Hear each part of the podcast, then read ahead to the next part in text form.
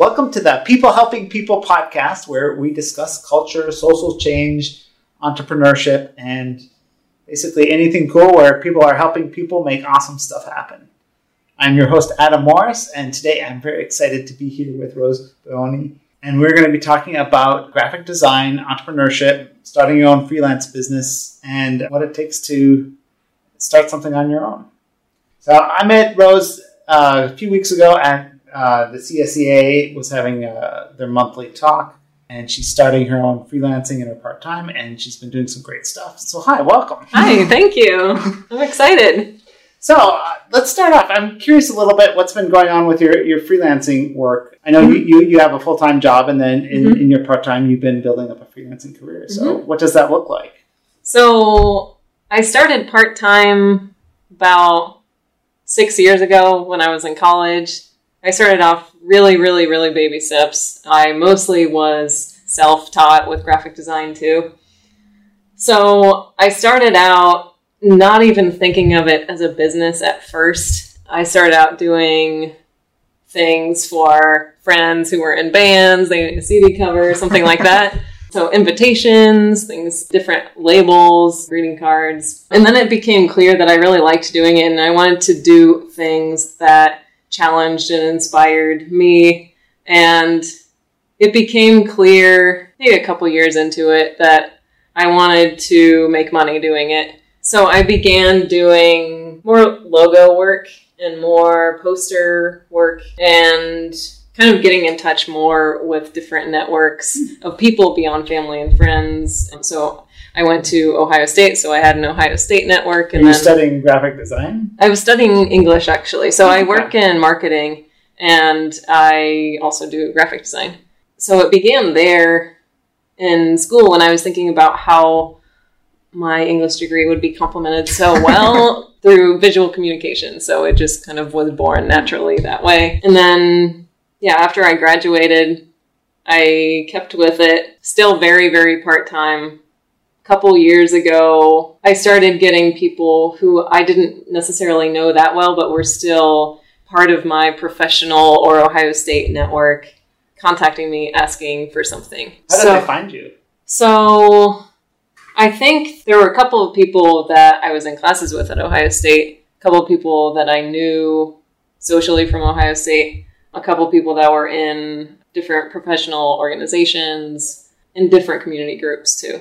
So 2015 was when I started taking it more seriously and trying to figure out what to charge and how often to do freelance work too, because uh, since I do have a full time job, I was thinking a lot about that at that time. And then in late 2016, early 2017, it started shifting a little bit more to what we were talking about at CSEA, which was people who are associated with startups, particularly in uh, scientific and engineering fields, needing help with their visual identity in some way. So either they had an idea for a logo or had no idea for a logo. That happened too.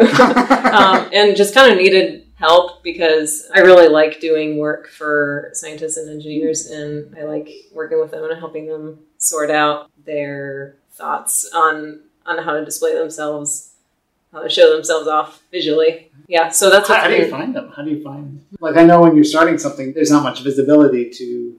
It's mostly been professional organizations that I've okay. joined, and then word of mouth. Yeah, that's amazing how well word of mouth works. Oh wow! but yeah, yeah. So that was kind of surprising, actually. So you do good work, and other people say, um, "Hey."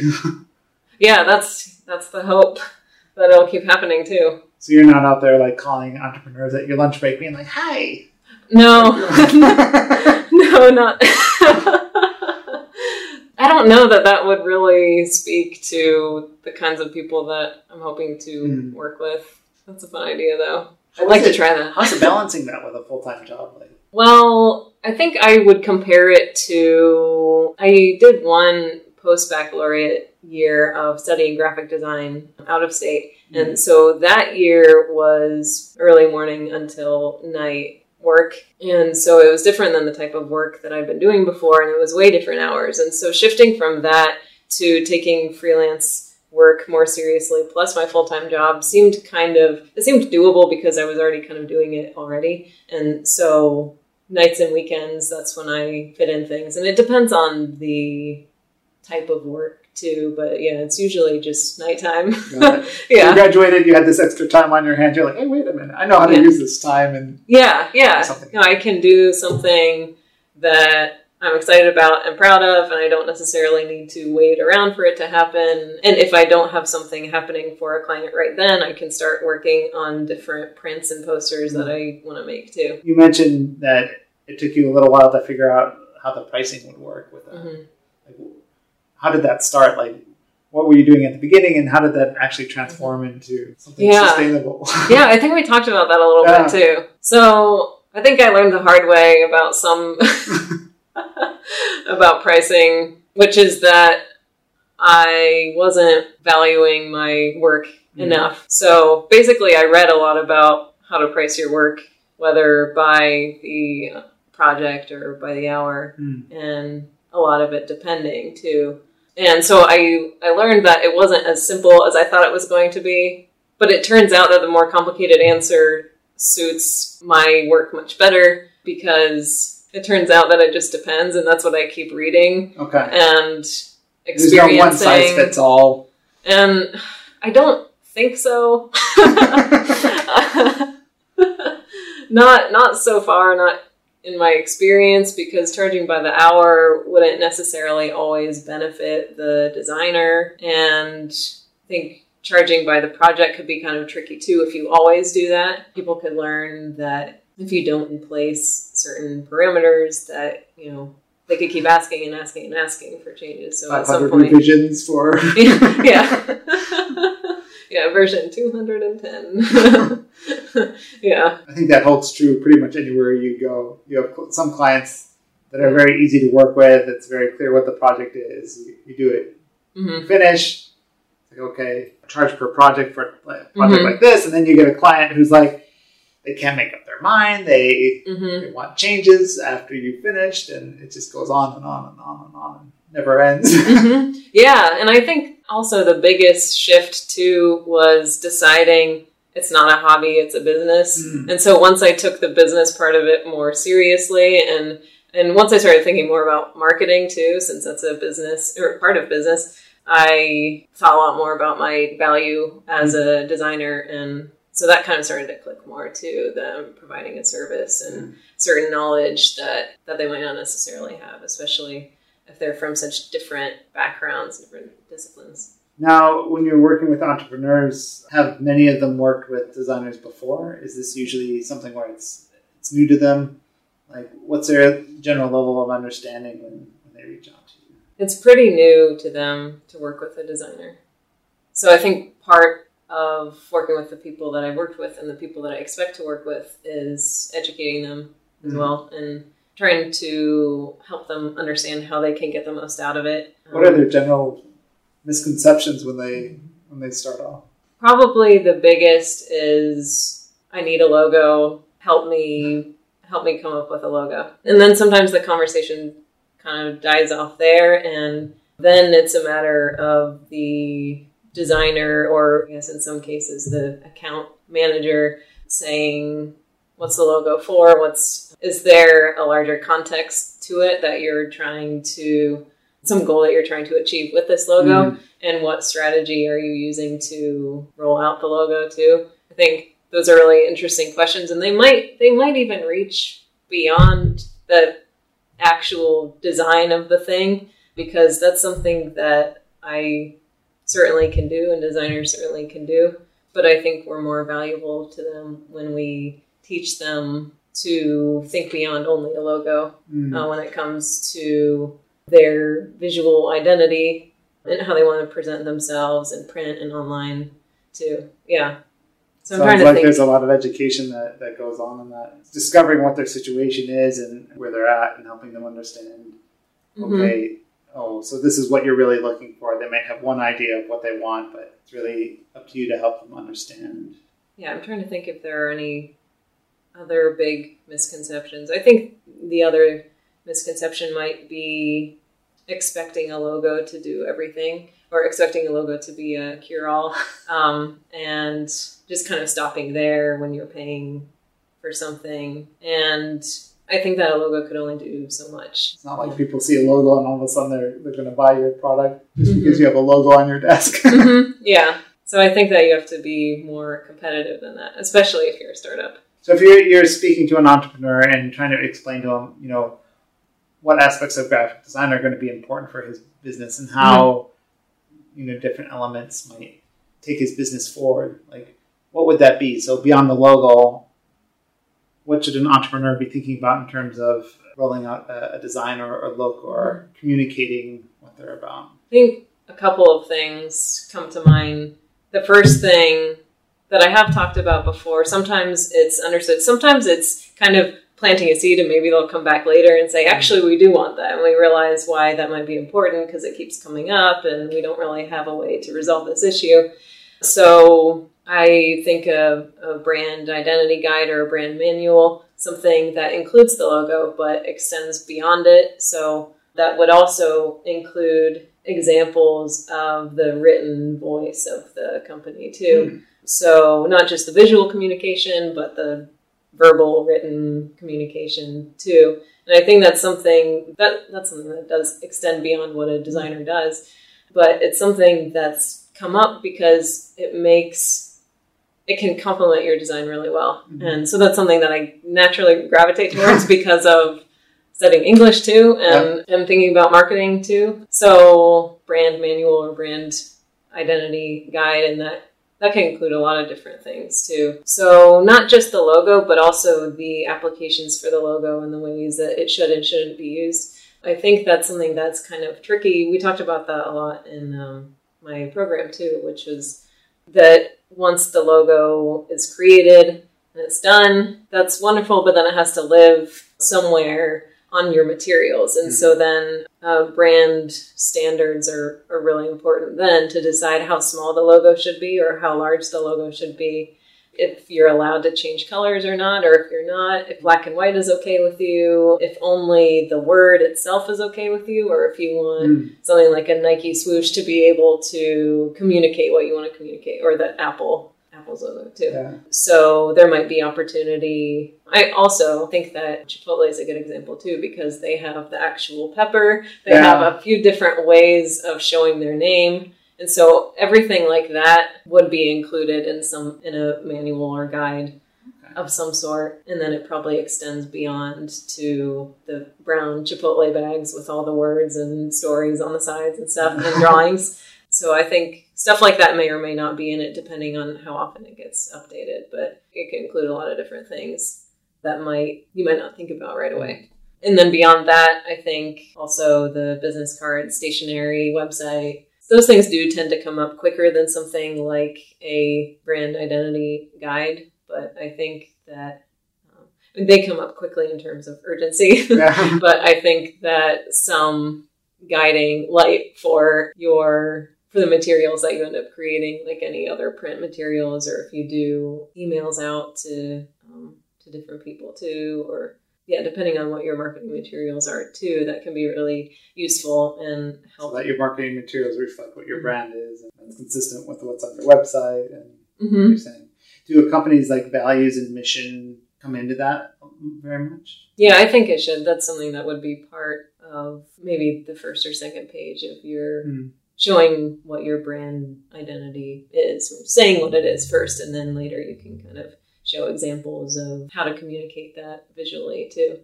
Young entrepreneurs usually have an idea of what those are? Usually, by the time I start working with them, they have a pretty good idea okay. and they have articulated their mission and or vision in some way. Okay. And so I'll look at that and um, think about that too when it comes to the logo creation. And yeah, I, I guess it depends on how how far along they are, but in my experience, they've been pretty good about articulating that part of it. Now, you mentioned you had worked with a, a company that was in Washington. Mhm. How does that work when you're you're so far away? Is that mostly Mm-hmm. just over Skype? Like, how do you? Yeah, Skype, email, Okay. phone calls, good old fashioned phone calls. Okay. yeah, yeah, it was good. It was pretty amazing that I don't think on either of our ends it felt particularly uh, difficult to keep in touch. And Okay. yeah, and getting different iterations back out was pretty easy. It was great. Now, since you have a, a full time job, how are you communicating with people throughout the day? Mhm. Generally, email Okay. during email, sometimes during lunch, usually after 5 p.m. though, Okay. um, or between 6 and 8 a.m. it just depends on how urgent it is, too. But so far, I was nervous about that at the beginning, thinking I need to get back to people right this second. But generally, if it's between 6 and 8 a.m., or 12 p.m., or after 5 p.m., those are three really good times in the day already. So it hasn't come up that someone's said respond faster. yeah.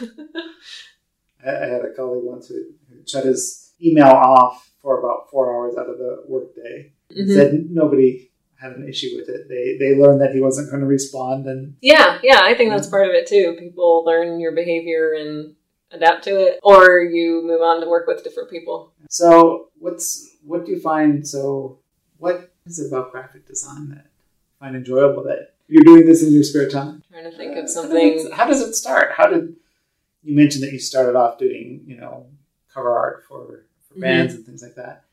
Yeah. Were you always artistic growing up? Like Yeah, so I started out in high school and before high school doing uh, drawing courses and painting courses at CCAD, their Saturday morning art classes. And so that started to shift in late high school, but I didn't really get into graphic design until early college. And I think the first, the very first thing that I did was design what I thought a book cover would look like if I were to do it. And so it just was. I was looking at book covers all day because of being an English major and, and thinking this could be different. and what is a way that I can communicate what everything complex and interesting that's in this book through, you know, probably on a five by seven cover or whatever the size is. And so it was a design challenge that I think that many people may come to it through that even because it's something that I had a daily exposure to and yeah, so I started there. And I'm glad that I did too because it's interesting how a challenge like that can then extend to something like communicating the interesting complex things about a business too because you might have to communicate something that is complex and alive and growing and shifting through a really simple logo even so yeah i was just kind of fascinated by trying to make complex ideas a little bit simpler a little bit more accessible too Do you have any idea in high school that you would be doing something artistic later on? I just wasn't really sure. I really liked my painting classes and drawing classes and really liked fine arts, but didn't really want to do fine arts in college, so I was feeling kind of stuck for a while and trying to figure out how to make it more applicable to business and a little bit more applicable to reading and writing too, I guess. And I I was really attracted also uh, not just to art but to artists' statements. And so that's something that probably brings me back to marketing a little bit, which is I'd read different artist statements and then think about how would I communicate something about this particular artist with everything that they do, trying to simplify it enough to that, you know, this is the essence of this artist now. And I, I did kind of find that many artists would have a really difficult time writing an artist statement. So yeah, I thought about that a little bit too. And that was kind of the beginning looking back of thinking I could help people better articulate what they're trying to say about themselves, what they're trying to show about themselves. Do a favorite artist? Favorite artist? Oh man. I actually read Georgia O'Keeffe biography a year and a half ago, and that was really interesting. So, yeah, I'm trying to think what else. There's so many. There's this local artist too that I really like. His name, I really hope that this is his name.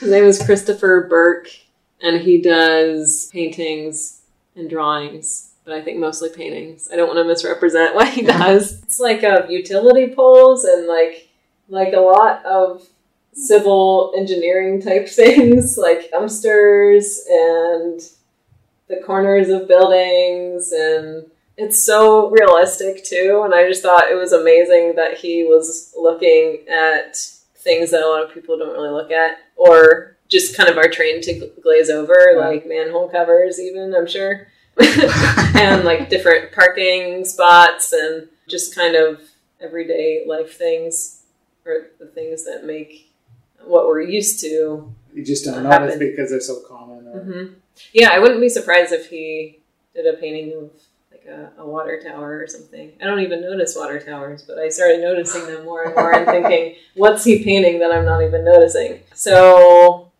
I really like his style though, too. Yeah. So going back to entrepreneurs a little bit, there's always this question on my mind of like, okay, an entrepreneur starts up, and, and typically they're very strapped for cash, unless they are super wealthy, have some great funding, or have had earlier successes. How do they afford graphic design? Hmm. that- Have you found that to be an issue, or no? I haven't found it to be an issue yet. I think it could be. I guess it depends on how developed they are, how much funding they have. They usually have the Enough funding, Funding. for okay. for the initial stages of rolling out what they want to do. Now, are you doing like entire websites or just Oh no, not entire websites. Okay. Yeah. Although the design of the website, yes, but the development of it, no. Is that- drove me crazy. So, do do you work with other people with that, or is that something where they would take a design and then find somebody else to build a website for them? Or Um, I haven't worked hand in hand with a developer and web designer yet. I don't know that I would necessarily count myself as a web designer, but yeah, usually they would find someone else and I'd offer ideas on how to make the design consistent. Like you definitely could do layouts um, and mock-ups as a as a graphic designer, but that's something where I'd want to grow. I think, but I think it would also be a matter of finding the right partner too. what what has it been like working? To, are there some entrepreneurs that you've worked with that you can share a little bit what it was like working with them and, Mm-hmm. and how it unfolded? Yeah. So I guess I don't want to say anything too specific, but I'll leave out names. so I've worked with actually very recently with some fashion designers who they have really cool designs. They're really excited. I really like working with entrepreneurs and startups for that reason because they have a certain energy to them. Yeah.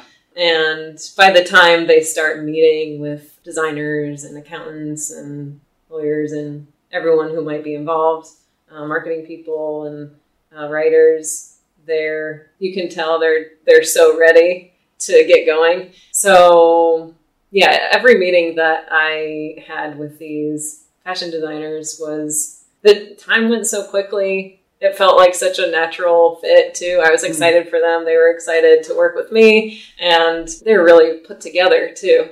Mm. And so, and really impressive. And I'm excited for them too because then I got to learn a little bit more about Columbus being a fashion city Yeah. and which I didn't really know that much about. And it's funny too. It's interesting because while they're fashion designers and I'm a graphic designer, we don't really necessarily know that much about what each other creative discipline really does exactly. So they were talking about how, you know, they might have a pretty strong aesthetic sense and they might be able to work something out. They might be able to kind of cobble something together, but they want someone, they trust the opinions of creative people who do this exact thing. Mm. And so I think that's the other thing that I really liked about working with my fashion design clients was that they're they're really trusting and confident in what another creative person is doing and excited about it. I think that's something I've always found about startups is that they have a certain energy about it. Like you have to be passionate in order to start something and actually mm-hmm. push through because it takes a lot of work and effort. If you don't have that passion, it just Yeah, yeah, and it felt like we were similar in that we were working kind of all hours of the week trying to make these things happen and so I would respond at weird hours, they would respond at weird hours and so it was just kind of like we were partners and moving things along pretty much no matter what. uh, now where do you see your freelancing business going? Well, so one exciting thing was being in the recent Block Fort show called Beautiful Words. So I was excited about that. So I have this one print from that show that was selected, and I do want to later in the year start an Etsy shop too of prints and prints and posters. And so I'd had various things that I've started, and I kept thinking I need to put them somewhere because for the time that I'm not uh, spending necessarily working with one client or another, I would like to devote some energy to a shop environment too. That's something I haven't done before, really. I like Yeah. some of the prints that were on your website. Oh, thanks, Yeah. thanks, yeah. So I'm hoping to put up different things, and yeah, I'm excited. Turns out it's a lot of work though. It's a lot of behind the scenes work. Yeah. It's not two hours, and here's a great piece of work. yeah, yeah, and then here's all the prints, and they're up. yeah, now, do you hand make prints? Uh, like, uh, I don't know anything about. there are a couple of different techniques that I use. Some things that I do involve hand lettering. So doing a sketch and then scanning it in, and then sometimes making it super digital. Sometimes just scanning it and having that be the drawing, or the drawing is basically done depending on how detailed and how final it is by hand. Okay. But yeah, so I really like doing that. That's something that they stressed too, and in the program was find something that you can do by hand. Don't have it all be on the computer, and and especially get it away from the computer when when you can and when you need to. Otherwise, you spend so much time on the computer. yeah, fixing these tiny things. Yeah, It's true with pretty much anything, I think. You yeah, lost in the in the computer, and time just goes by, and you don't think it's clearly in front of a computer as you do when you're outside of it. hmm At least. Where do you see yourself ten years from now? Jeez. I see myself in Columbus being pretty involved with the artist, designer, creative people community here and hopefully partnering with different people on different projects too. I think that'd be really cool.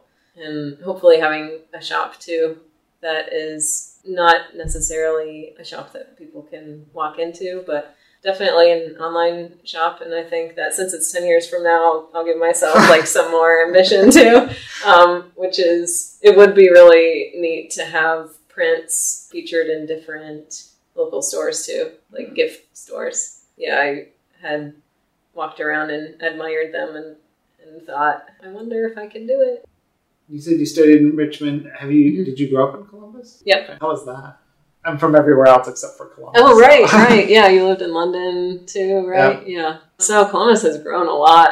That's the biggest thing that I could say about it. There are a lot of neighborhoods that have changed a lot. I know it's growing significantly. I know the metropolitan area seems to be, I don't know exactly how rapidly it's growing. I've lived in Columbus, Cleveland, and Richmond and uh, Columbus is the biggest city that I've lived in. So Columbus is deceptively big, and I always tell people that that it shouldn't be overlooked. and people in Richmond thought that I lived in the middle of a cornfield, I think, and they kept thinking that Columbus was smaller than Richmond. But Columbus has a lot of people, and although I mean I really can't compare it to London, which is one of the biggest cities in the world, I think so. I felt a little bit like that coming here. It was like, oh, this is a small town. There's Yeah. nothing happening. But then, you know, as you start to scratch away at the surface, there's actually a lot happening. yeah, yeah, for sure. Find out about it, and then you know, it's there. Yeah, yeah, and people are so friendly and generous here too. I think that's something that I've heard a lot of people say when they move to Columbus, especially from uh, larger cities. So I'm excited. I'm proud of that.